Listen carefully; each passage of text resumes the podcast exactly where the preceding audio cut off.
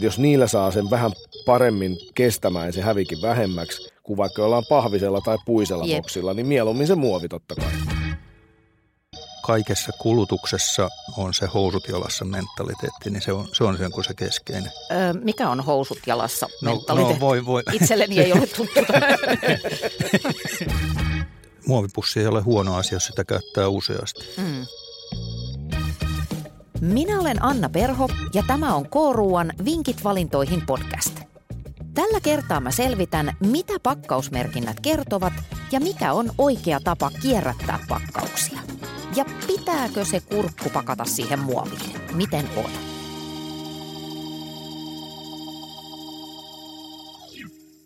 Ali Harliin oot tällä hetkellä tutkimusprofessorina tämmöisessä Package Heroes-hankkeessa, jossa te tutkitte ja kehitätte ympäristöystävällisiä, kuluttajalle hyväksyttäviä ja kaupallisesti kannattavia ö, pakkausratkaisuja. Niin kerro meille, mikä on sun suurin vastuullisuuspahe? Kyllä, käytän tota, niin, einesruokia, jonkun verran tilaa ravintolasta ruokaa – ja tähän liittyy tietysti tota, tämä nykyaikainen työnteon rytmi, että jos roikkuu luurit päässä 8-10 tuntia Teamsissa ja useampi palaveri saattaa pyöriä samaan aikaan, niin tällä hormonipohjalla niin mä en ainakaan kykene enää sitten tekemään siihen ruokaa siinä sivussa. Hei, tervetuloa myöskin Riku Rantala. Sä oot toimittaja ja tuottaja, joka käyttää mediassa usein vastuullista ääntä, niin mistä omasta vastuullisuusteostasi kuluttamisen suhteen sä oot erityisen ylpeä? No, en mä nyt voi sanoa olevani mitenkään erityisen ylpeä kuluttaja kovinkaan monesta asiasta, että kyllä tässä ollaan ihan samalla lailla syyllisiä, kuten koko iso joukko meitä länsimaisia kulutusyhteiskunnan kasvattajia, että me nyt kulutetaan aika paljon ja sitähän nyt maapallo ei näytä kestävän. Mutta se, mikä, mistä mä oon iloinen, on se, että on onnistunut tuo kotikierrätykseen vaikuttaa aika paljon. Mm. Asuin aikaisemmin semmoisessa pienessä taloyhtiössä lähiössä, niin päästiin kokeilemaan tämmöistä monilokero-kierrätyssysteemiä. Et se oli ihan hyvä sellainen asia, missä oltiin vähän niin kuin eturintamassa ja siitä tulee nyt tultavasti ja toivottavasti jonkinlainen jatkuva malli sitten, että päästiin kokeilemaan antaa palautetta tästä monilokerojärjestelmästä. Ehkä sitten se. Eli olet monilokero-pioneeri. Kyllä, näin voi sanoa. Hienoa, tervetuloa. Kiitos. Palataan hei tuohon kierrätysjuttuun vielä tarkemmin myöhemmin, mutta nyt me voitaisiin ruveta syömään. Meille on siis katettu tänne studion tämmöiset pienet ateriat. Meillä on tässä ö, tomattimozzarella salaatti, eli italiaksi Riku, sä tiesit mikä se on. Olisiko tämä caprese sitten, niin kuin caprese. kaprilainen? Yes. Ja tota, Kaprilaiset on ammennettu näistä pakkauksista, jotka näkyy tässä pöydällä. Eli siellä on Pirkan miniluumutomatteja ja sitten on mozzarella pallo, joka on pystytty ainakin osittain pakkaamaan pahvipakkaukseen, joka on kiinnostavaa. Mutta hei, hyvää ruokahalua. Buon appetit luin taustaksi artikkelin tämmöisestä hepusta, joka oli pystynyt viemään oman kulutuksensa sille tasolle, että vuoden aikana hänen huushollinsa kerääntyi korkeintaan niin kuin lasitölkillinen roskaa – ja se kuulosti jotenkin hienolta ja jopa kadehdittavalta, mutta sitten samaan aikaan siinä tajuu heti, että tämmöinen zero waste-ideologia, niin kun sen toteuttaminen noin ankaralla tasolla, niin ei se kyllä tämmöiselle tavan ihmiselle oikein ole mahdollista. Niin mä tykkäisin siitä, että, että me määriteltäisiin joku semmoinen taso, joka olisi riittävä – sen tavallisen perheenisän tai perheenäidin tai kenen tahansa ns-tavallisen ihmisen, jolla on ne tavalliset arjen kiireet, niin sen näkökulmasta, jotta olisi jotain, mitä tavoitella. Koska usein mun mielestä kaikkeen tämmöiseen vastuullisuus- ja ekopuheeseen helposti hiipii vähän semmoinen tulkinta, että joko mä jätän kaiken tai sitten olen totaalisen välinpitämätön. Mutta missä tässä menisi se keskitie? Tämä on erittäin hyvä pointti. Tavallaan tämmöiset niin fakiirit, tämmöiset, jotka nyt melkein suurin piirtein tekee niin uskomattomia temppuja sitten sillä omalla, omilla kyvyillä, mm. niin ne on niin tämmöisiä meidän innoittajia. Sitten silleen mäkin ajattelin, kun mä luen tuommoisen artikkelin jostain tyypistä, jolla on purkissa se se niin kuin vuoden roskat, että eihän tommoseen pysty, mutta aika makeeta, että joku tuohon pyrkii ja varmaan tämä systeemi pitäisi niin kuin sitä kohti mennä. Joo. Ja mä uskon, että se menee just sillä, että me ruvetaan tekemään. Nyt tuo palautuspullosysteemi on musta tosi hyvä esimerkki. Se on monissa yhteiskunnissa täysin niin kuin mahdoton ajatus, että ne pystyisi luomaan tällaisen toimivan systeemin. Meillä se on ollut vaikka kuinka kauan, eikä siinä ole mitään ongelmaa. Se säästää hirveästi rahaa, säästää hirveästi resursseja ja luontoa. Sehän on poliittinen päätös, että kuinka paljon on paljon. Ja totta, se perusajatus on se, että me ei enää lisättäisi sitä muovin käyttöä, koska se, se lisääntyy tällä hetkellä erittäin nopeasti. Tällä hetkellä muovia käytetään suunnilleen saman verran kuin kaikkia tota, niin kartonki- ja paperituotteita yhteensä, mutta se kasvaa hirveän paljon nopeammin. Eli jos nyt me puhutaan jostain tasosta 400 miljoonaa tonnia vuodessa, niin kymmenen vuoden päästä se onkin jo 600 miljoonaa tonnia. Niin tämä ravihan ei voi jatkua näin. Eli käytännössään tavoite on niin kuin periaatteessa puolittaa sitä ja sitten saada kierrätys niin kuin siihen mukaan. Ja silloinhan se tarkoittaa sitä, että me puhutaan niin kuin yksilötasolla niin kuin jossain ehkä luokkaa parikymmentä kiloa. Sillä pitäisi niin kuin vuosi pärjätä. Pystytkö vähän konkretisoimaan, tota, että, että mitä se voisi tarkoittaa pakkauksina? Tai? No tota, jos tuommoinen yksi pakkaus painaa niin kuin 50 grammaa, niin mitä siitä nyt sitten tulee? Että siitä tulee useampi tuhat tuhat pakkausta, että päivässä voit käyttää useamman pakkauksen kuitenkin. Joo, kuulostaa siis perin kohtuulliselta. Kyllä, kyllä. Ja siis tota, nythän siis toinen puoli siitä, että missä se kohtuus on, että mitä niin kuin kuluttajan pitäisi ajatella, on se, että ostan sellaisia pakkauksia, jossa on oikea määrä tuotetta mm. ja että mä oikeasti kulutan sen sisällön – se on se iso, iso ympäristökuorma. Et yritän niin kuin vähentää pakkausten käyttöä, ostan, ostan tota, niin 10 kilon kinkun ja mä tarvin kaksi, niin sehän on ihan niin kuin älytön, älytön yhtälö se on kuitenkin niin kuin kaikessa kulutuksessa on se housut jalassa mentaliteetti, niin se on se, on se, se keskeinen. Öö, mikä on housut jalassa no, mentaliteetti? No, voi, voi. Itselleni ei ole tuttu. no siis tarkoittaa sitä, että kun jossain, jossain päin Suomessa murteelliset sanotaan, että tehdään, tehdään hommia housuttomasti eli älyttömästi paljon yli. Mieluummin niin kuin housut jalassa. Okei. Okay. Leikitään pieni mielikuvitusleikki. Eli millainen olisi meidän elämä tai maailma ilman muovia. Muovia saisi käyttää vaikka nyt terveydenhuollossa ja näin, mutta et jos tämä pakkaus, muovipakkaaminen jotenkin katoaisi, niin tultaisiko me enää toimeen? No kapitalistinen järjestelmä sellaisena kuin se tunnemme, niin kyllähän se niin kuin romahtaisi, koska sehän johtaisi siis siihen, että merkittävä osa kulutushyödykkeistä, niin niiden kauppa romahtaisi, koska me ei kyettäisi järjestelemään niitä Mutta sitten tulisi jakeluita. jotain siihen tilalle, koska no markkinatalous voisi hoitaa myöskin sen. No se on mahdollista, niin. että tämmöinen, tämmöinen niin romahdus sitten loisi uuden. Ja varmaan niin käykin jossain mielessä. Toivottavasti ei romahdeta vaan liian kovaa. Et varmaan aika moni muu jakaa mukaan sen mielipiteen, että menon pitäisi muuttua. Tämä on niin kuin överiä, me kulutaan liikaa resursseja, niin kuin mopor menossa keulien rotkoon, mitä duunataan. Mutta jos me lyödään niin kuin täysin jarrut kiinni, niin sitten mä luulen, että niin kuin Antero Vartija tämä ilmastonmuutos myös sanoi, että hattivatit herää ja nousee valtaan. Eli sitten tulee niin, kuin niin voimakas vastareaktio, vastareaktio niin. että tulee kaiken maailman huuhaa, jengi nousee populismi valtaan. Semmoista maailmaa voisi kuvitella, jos katsoo jotain tota, niin Coronation Streetin ensimmäisiä jaksoja, niin Englanti 60-luku. Niin silloin oltiin aika lähellä muovittamassa maailmassa vielä. Silloin vielä? Olen kuullut isoilta pojilta, että on esimerkiksi semmoinen tuote kuin ollut pullo, jonka voi, lasinen pullo, jota on palautettu. Mm-hmm. Se saattaa toimia ja sitten tota, niin olen nähnyt myöskin hernekeittopurkin. Siellä purkin sisällä voi olla toki kaikenlaista muutakin, mutta et, et, et, kyllähän tämä, niin kun, tämä meidän kauppa muistuttaisi vähän niin kuin siirtomatavarakaupppaa ja se tuotesortimentti kapenisi sillä tavalla, että niin kun tuoretuotteiden osuus olisi huomattavasti paljon alempi tuotteiden hinnat olisi korkeampia. Tota, semmoinen maailmahan on ollut olemassa, mutta se on tehottomampi, kalliimpi ja tota, kankeampi.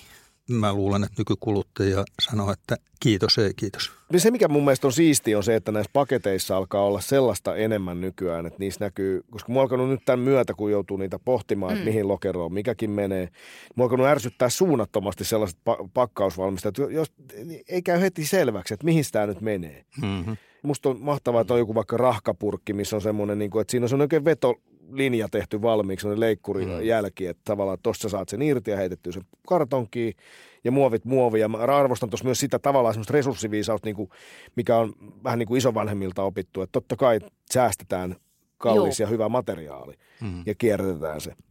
Mutta se, että joku vielä tekee sellaisia paketteja, mistä ei niin kuin oikein tajuu, niin se pitäisi mun mielestä niin kuin oikeasti kieltää ja viedä johonkin piiskattavaksi julkiselle paikalle, joka semmoisia pistää jakeluun, koska musta se on ihan anurista. Miksi sellaisia tehdään?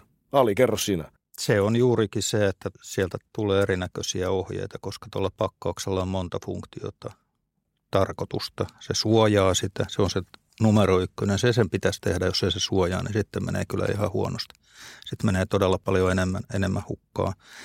Mutta sitten sen pitäisi olla helppo käsitellä siellä kaupassa ja muualla. Sitten sen pitäisi antaa informaatiota, sitten sen pitäisi olla myyvä.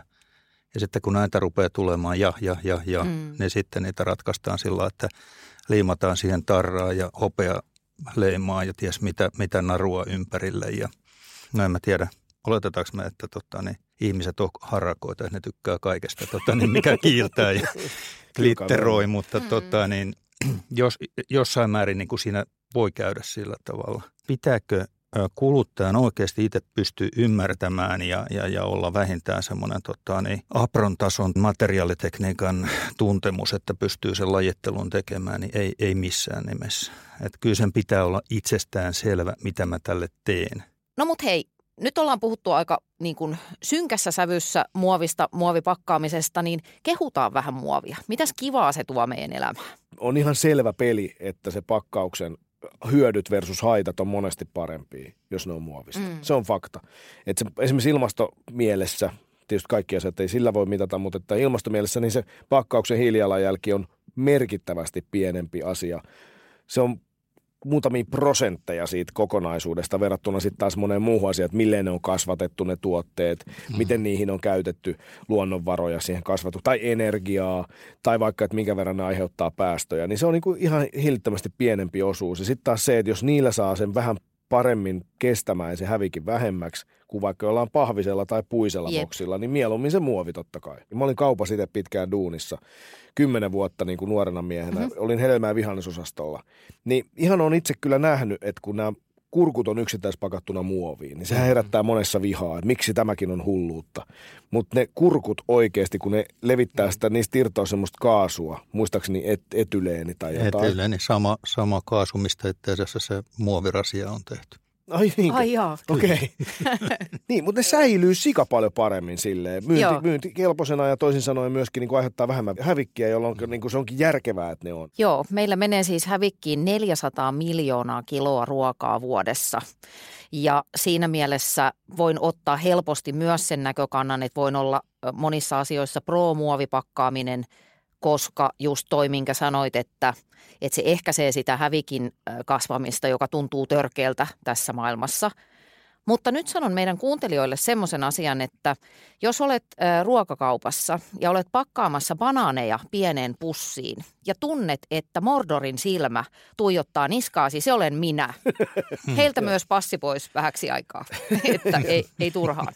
No niin. Joo, siis banaanihan on luonnostaan oikeasti pakattu ja yksi semmoinen tota, niin nykyajan ihmetys on, on, on sellainen kananmuna, joka on pakattu tota, niin muovipakkaukset. Minkä, minkä ihmeen takia? Joo, olen ihmetellyt sitä. Mutta kehun muovia.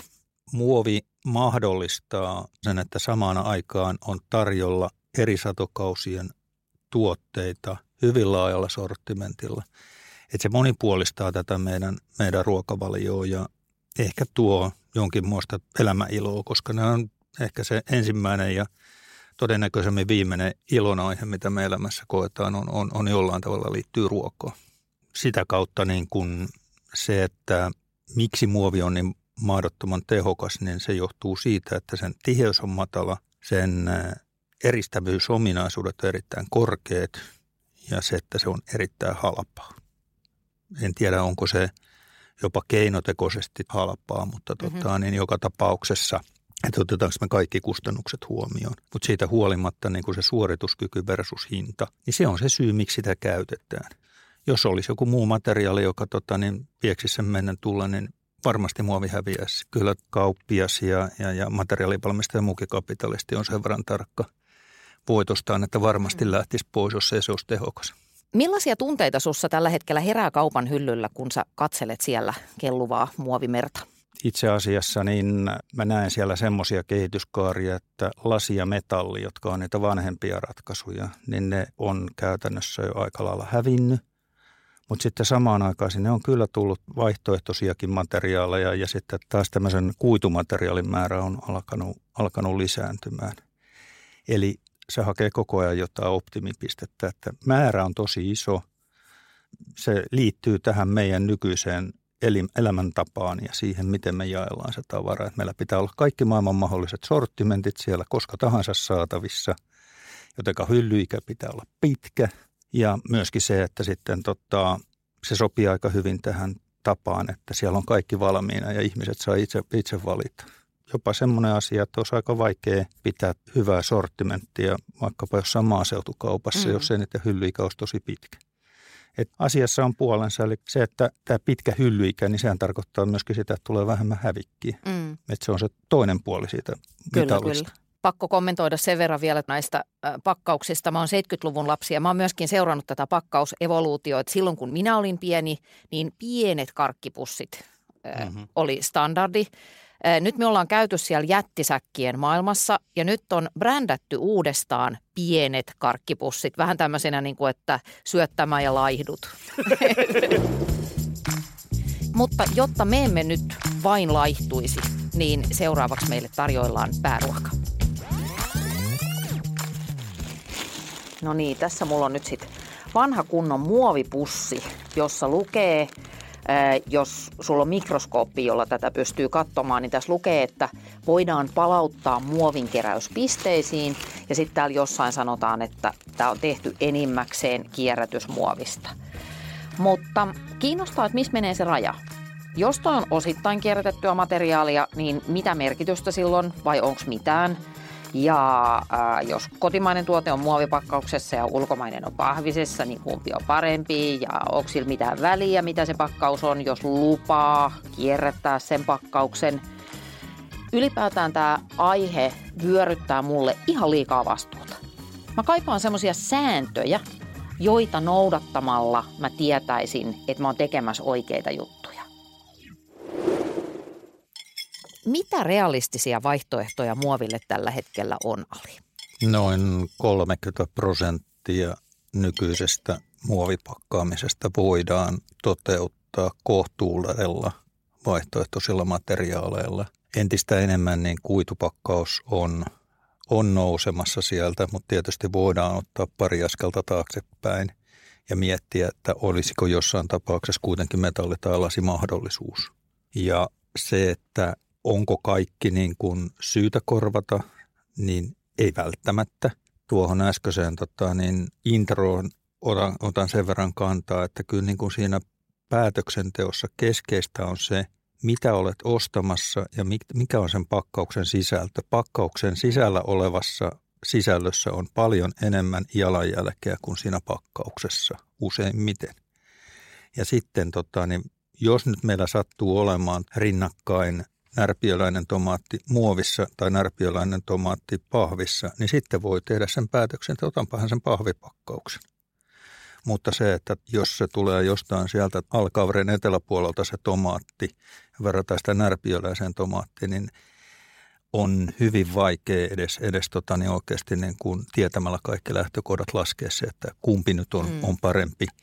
Jotenka se menee, menee semmoiseksi asiaksi, jota ei niin kuin voi mun mielestä kuluttajan vastuulle laittaa. Jos mietitään näitä biopakkauksia, jotka kuitenkin jollain tasolla varmaan alkaa valtavirtastua, niin mikä niiden valinnassa on oleellista? Onko niin kuin aina fiksumpaa valita se pahvipakkaus tai joku kuitupakkaus tai se vihreä ää, hedelmäpussi?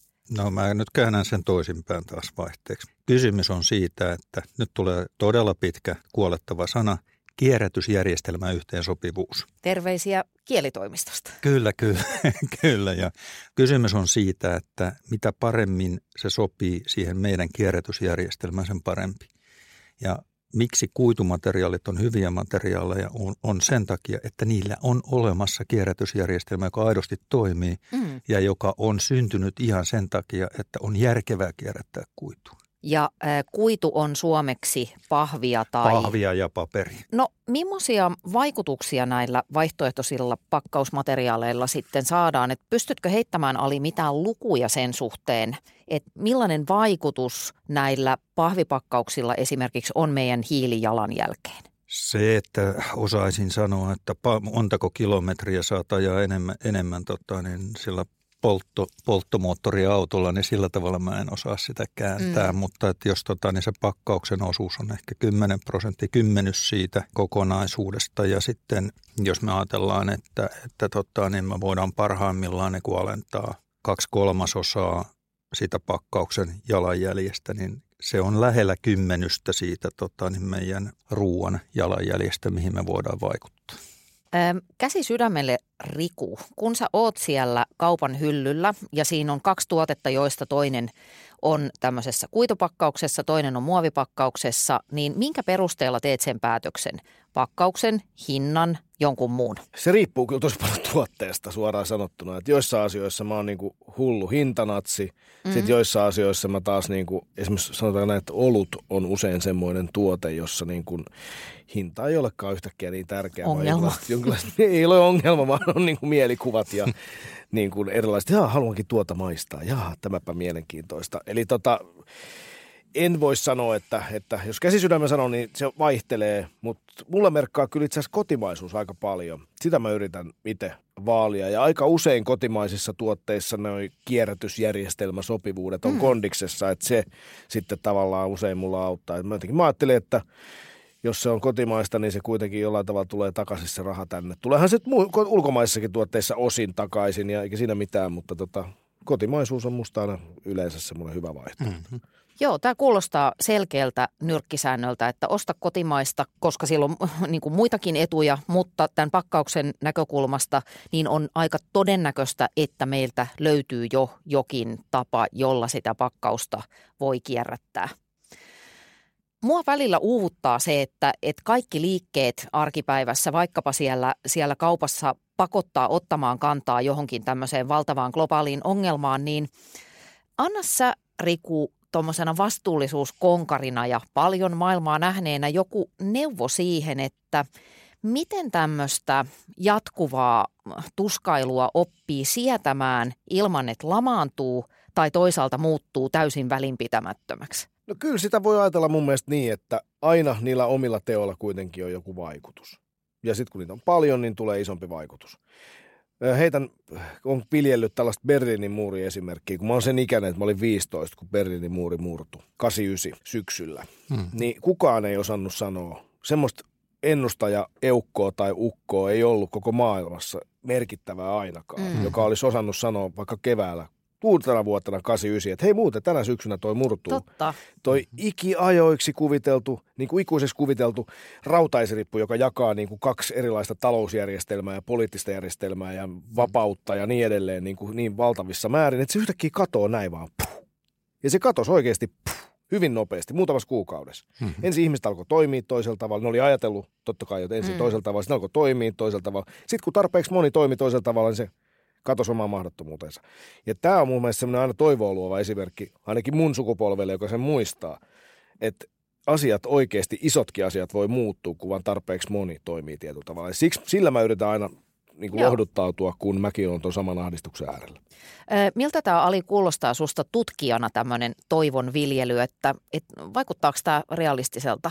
Ja jos ei, niin valehtele, koska me halutaan pitää tämä hyvä fiilis.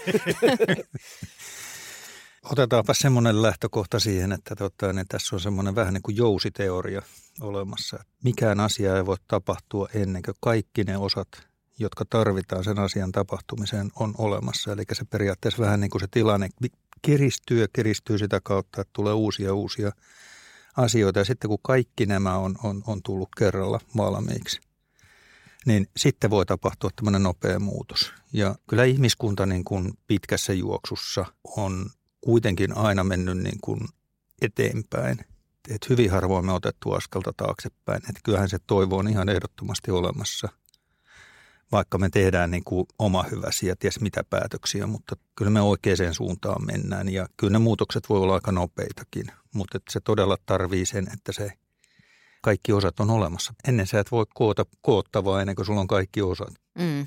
Yksi semmoinen tematiikka, joka usein liittyy vaikkapa muoviin ja pakkaamiseen, on tämä viherpesuaspekti. Mm. Niin kuinka paljon me ollaan tekemisissä tämmöisen niin kuin imagon luonti dimension kanssa ja kuinka paljon tästä ö, pakkaamisesta aidosti pyrkii hyviä, niin, hyvään. Mikä, mikä osa siitä on tahallista ja mikä siinä on tahatonta. Eli tota, mainosmiehen ja, ja, ja tota, mainosnaisen tavoitteenahan on, on tuoda esiin tuotteesta hyviä puolia, tuoda siitä tota, niin haluttu lisätä myyntiä. Ja se, että jos tämmöiset argumentit koetaan positiivisena, niin niitä varmasti käytetään markkinoinnissa. Mm. Ja aina siellä ei välttämättä ole takana pelkästään niin kuin tavoite olla jollain tavalla väärillä poluilla, mutta siellä on kuitenkin mahdollisuus astua falskiuden päälle ja sitä kyllä tapahtuu. Toisaalta onko sillä mitään väliä sillä motiivilla, jos toiminta on oikean suuntaista? Niin, se tota, milloin tota, niin se, että tilaisuus tekee varkaan tai tavoite täyttää keinot, niin niiden välimaistossa pitäisi olla joku vähän pehmeämpi, pehmeämpi keskiarvo, mutta kyllä se varmaan näin on, että, että tärkeämpi on se, se suunta, mihin mennään, kuin ehkä se, se nopeus. Jep, ja kyllä mä itse sanoisin sitten ruoasta se edelleen se, se vanha fakta, että se, mitä siellä sisällä on, on paljon paljon merkittävämpää mm. kuin mitä se pakkaus sitten kuitenkaan on. Mm. Et se on niin kuin aivan todella paljon tärkeämpää, ja jos me mietitään tätä nykyistä tilannetta, tilannetta, jonka takia tätä muovin käyttöäkin pyritään hillitsemään, niin, niin, niin tosiasia on, niin paljon kuin itse rakastan juustoa, rakastan lihaa, joskin nykyään hommaa sitä pääasiassa riistana, rakastan maitotuotteita, niin eläinperäisiä proteiineja me käytetään liikaa kokonaisuutena ja me pärjättäisiin paljon vähemmällä ja niitä pitäisi pystyä vähentämään, koska ne aiheuttavat huomattavan paljon päästöjä. Tämä on yksinkertainen asia ja se on paljon tärkeämpää kuin se, että mihin se on pakattu. Rakastatko myös pannakottaa? Rakastan. Hyvä, koska syömme sitä seuraavaksi. Mahtavaa. Jep, eli mä oon nyt tässä muoviroskiksella ja laitan tänne omat roskat noin. Ja sitten mulla on tässä vähän kamaa, joka menee tänne sekajätteeseen. Joo, mikä siinä on niin vaikeeta, että jengi ei vaan kerta kaikkiaan tajua, että muovipakkaukset laitetaan tänne muovijätteeseen ja kartongit laitetaan kartonkiin. No niin kuin tuossa äsken kuultiin, niin itse olen hieman tarkka näissä kierrätysasioissa, mutta kuin tarkka sä oot Riku, kun sä oot siellä monilajittelupisteellä, niin kuinka huolella tarkkailet omaa toimintaasi siellä? No kyllä mä itse asiassa tarkkailen ja oikeastaan nykyään me asutaankin omakotitalossa jo, jolloin tota, niin kuin en ole enää tämän monilokero äärellä, mutta toki on tämän kierrätyksen, mm. että mulla on itsellä kompostori, johon biojätteet menee ja sitten on sekajäteastia ja muovin kierrätysastia. Ne on mulla niin kuin himassa tällä hetkellä ja kyllä siitä on silleenkin tarkka, että se vaikuttaa itse asiassa aika suoraan fyrkkaan. Mm. Ne tulee yllättävän paljon edullisemmaksi ne, se jätehuolto, kun ne kierrättää. Onko näin? On se ehdottomasti niin. Se sekajätteen tyhjennysväli mulla on neljä viikkoa, eikä se tule lähellekään täyteen. Totta. Jos sen saisi niin kuin harvemmalla, niin mä ottaisin vielä harvemmalla. Mikä sun mielestä olisi sopiva rangaistus niille, jotka ei lajittele? Ai ai ai, olisiko se sitten karttakepillä näpeille? Tämä on paha. Siis niin kuin, toi on siitä inhottavaa, että kun jos sitten rahalla, sakolla rankaistaan niin kuin vaikka taloyhtiötä, niin sitä se menee niin kuin kaikkien piikkiin, hmm. eikä niitä, hmm. jotka ohjeet. Mutta ehkä siinä voisi olla joku sellainen, että, että siitä tulisi lasku. Ehkä sitten ihmiset ymmärtäisivät, että tätä ei Vai pitäisikö tehdä. olla bonari? No eikö, eikö, niin. eikö, niin, eikö porkkana aina parempi? On, on, mm. on, on. Niin. Ja mun, mullahan se tulee se bonari siitä, että mä maksan mm. pienempää jätehuoltolaskua. Mm, totta. No, tämmöinen pieni kierrättäminen tuntuu joskus aina toivottomalta, mutta rohkaisen vähän äh, Ali meitä, että mitä hyötyä tämmöisestä pienestä tekemisestä on. Se tuntuu niin kuin pieneltä koko maapalloon suhteutettuna, mutta itselle se on sitten kuitenkin ihan jo aktiivinen teko. Yksi niistä syistä on varmasti se, että se on ajattelumalli ja sitä kautta kun se hiljalleen tota, alkaa siirtymään useampia useampia tekemisiin ja sitten se toisto Että tietysti niin, jos meitä nyt on täällä se nafti 6 miljoonaa ja, ja, ja tota, me tehdään päivässä semmoinen no, niin kuin muutama kymmenen päätöstä, niin se on kuitenkin viikossa niin useita satoja miljoonia päätöksiä, mitä tehdään. Ja niiden Joo. summa alkaa olemaan jo aikamoinen. Joo, tässä toteutuu semmoinen pikseli-ideologia, eli mä ajattelen, että jos on iso taulu-TV kolmella pikselillä, kuva on huono, mutta mm. jos siellä on, en mä tiedä, 60 miljoonaa pikseliä, niin siitä alkaakin tulla aika tarkka. Eli se laatu paranee, kun jokainen pikseli tekee omansa. Mikä on tyhmintä sun mielestä, Ali, mitä sille kotiin kerääntyvälle muovia pakkausjätteelle voi tehdä? toivottavasti kukaan ei tee sitä, että, että ottaa ne, tota, niin pussin mukaan autoon ja lempaa sen autoikkunasta pihalle. Tapahtuuko tällaista? Tällaistakin on Eikä jossain. enää. Ei enää, enää, mutta tota, niin, Ennen vanhaa haudattiin kyllä aika paljon. 70-luvulla sitä harrastettiin Joo, ihan yleisesti. Mäkin, on, mäkin olen löytänyt arkeologisia, arkeologisia löytöjä esimerkiksi niin kuin, se on aika karua, miten voi olla 80-luvun alusta niin kuin jotain tota, amiraali kaljatölkkejä ja niin kuin valintatalon kasseja vieläkin. Niin Joo. Ihan, ihan kuosissa. Ihan kuosissa. No mikä on parasta, mitä voi tehdä? Ihan niin kuin, jos haluaisit, tai siis jos saisit antaa lyhyen ohjeistuksen Suomen kansalaisille ja kuluttajille, niin miten sen muovipakkausjätteen kanssa kannattaa hyvin, toimia? Hyvin yksinkertainen temppu, että tota, niin sen verran, jos niitä saisi siinä kun pakkaa – ne mm. lajiteltua, niin, kun, niin jos ne saa aseteltua nätisti sisäkkäin, niin itse asiassa siellä kuljetuksessa on hirveän iso jalanjälki. Ja mitä tiuhempaa me saadaan se paketoitua sinne, niin sen, sen tehokkaampaa se on. Loistavaa. Ja myöskin taas bonari tulee suoraan, ei tyhjennetä niin usein sitä asti.